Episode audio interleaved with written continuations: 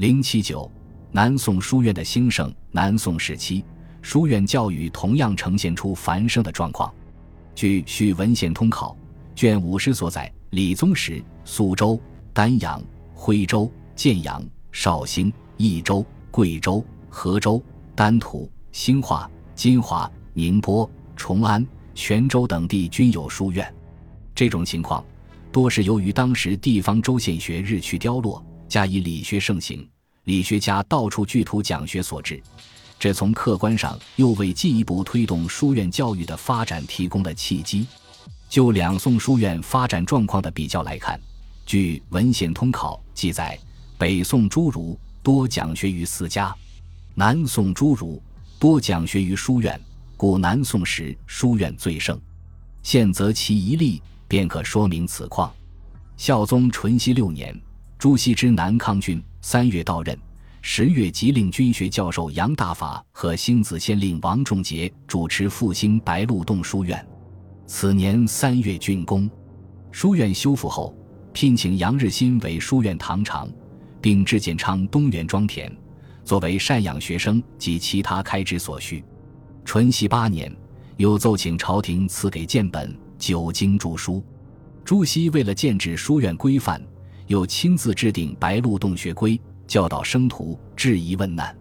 此学规在我国文化教育的发展史上是一份重要的真遗文献。现转录于下。朱熹的书院教条鲜明地表明了他反对务伎览为辞章，以调声名取利禄的腐败风气，主张树立讲明义理以修其身的学风。淳熙八年春，朱熹又邀请陆九渊来白鹿洞书院讲。《论语》中君子喻于义，小人喻于利的思想，陆九渊在讲授中也反复强调，教育士子不要追求官资暗卑、禄凛厚薄、唯利是图的小人，而要做一个专制守义、攻其职、勤其事、心乎国、心乎民的君子。这就是理学家所要培养的目标。朱熹的白鹿洞学规对当时及后代教育思想的影响甚大。如叶五子调滨州官学教授，亦以白鹿洞学规为诸生准绳。刘越千国司业，请刊行所著《学》《庸》《论》《孟》，以备劝讲及白鹿洞归士大学。这是在当时，后世元、明、清三代的书院也都奉白鹿洞学规为圭臬。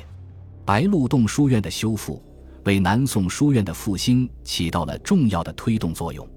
据《续文献通考》记载，南宋时代的许多时期均设书院，如宁宗开禧年间，在衡山设有南岳书院，掌教有官，育才有田，略仿四书院之制。宁宗嘉定年间，在福州设有北岩书院；理宗年间，设有应天明道书院、苏州鹤山书院、丹阳丹阳书院、太平天文书院、徽州紫阳书院、建阳考亭书院、卢峰书院。崇安武夷书院、金华丽泽书院、宁波永东书院、衢州科山书院、绍兴基山书院、黄州河东书院、丹徒联系书院、道州联系书院、兴州韩江书院、贵州宜城书院、泉州清香书院、杜宗朝设有淳安石峡书院、衢州清县书院等。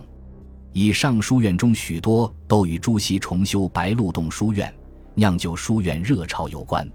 但就南宋时期整体书院的辑录来看，上述诸书院仅仅为当时书院中的一部分。除此以外，据1934年出版的盛郎西先生所著《中国书院制度》的书中记载，至少尚存有以下书院：泰山泰山书院、无锡东林书院、建宁建安书院、曲江向江书院、洛阳龙门书院、慈溪慈湖书院、信州象山书院。南建州延平书院、嘉江同仁书院、济州白鹭洲书院、公安公安书院、颍州南阳书院、漳州龙江书院、元州张氏书院、健康明道南轩书院、龙兴宗廉书院、台州上蔡书院、温州虎丘书院、桃园桃园书院、新域金凤书院、永嘉福祉书院、东阳石洞书院。建阳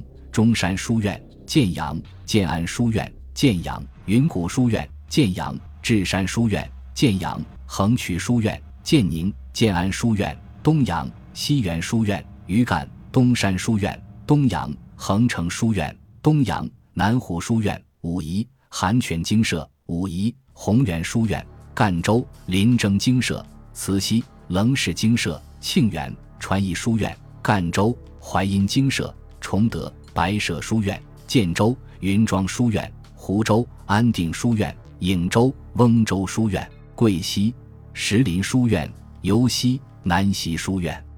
晋江、东湖书院、举坛、化龙书院、金华、道义书院、黎州、玉渊书院、苏州、学道书院、泰州、安定书院、福州、临安书院、慈溪、杜州书院、慈溪、石坡书院、常州、龟山书院、休宁、西山书院、常州、城南书院、六安、龙山书院、休宁、柳溪书院、建阳、鳌峰书院、无为、临泉书院、富阳、西湖书院。当然，上述所列书院中有一些是北宋时期创立的，但大多数是南宋时代的书院。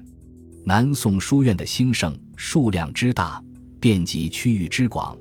可从一个方面说明问题的实质。从书院教育与地方州县学相比，则前者远较后者重要。这不仅表现在讲学的层次和规模、建设的庞大和士大夫们的重视上，而且也表现于在此基础上所形成的社会文化传播和教育氛围。前规后随，皆物兴起，其教养之规远远过于官学和私学，所以宋代书院教育的发展。是其文化发展的一个重要标志，而伴随着书院的兴起，两宋讲学之风亦大盛，在客观上也酿造了学术百家的争鸣。宋儒不同学派之间常常是相互辩难，如朱陆鹅湖之会和朱陈王霸义立之辩等；即使是师生弟子之间，亦互相质疑，如城门弟子多次向程颐提到王安石变法的论点。而且评价和肯定王安石论点的正确与先进，而程颐又不得已劝辩谏复。当然，在这些辩难中，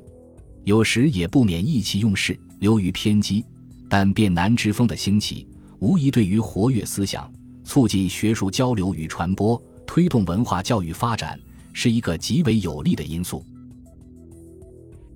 本集播放完毕，感谢您的收听，喜欢请订阅加关注。主页有更多精彩内容。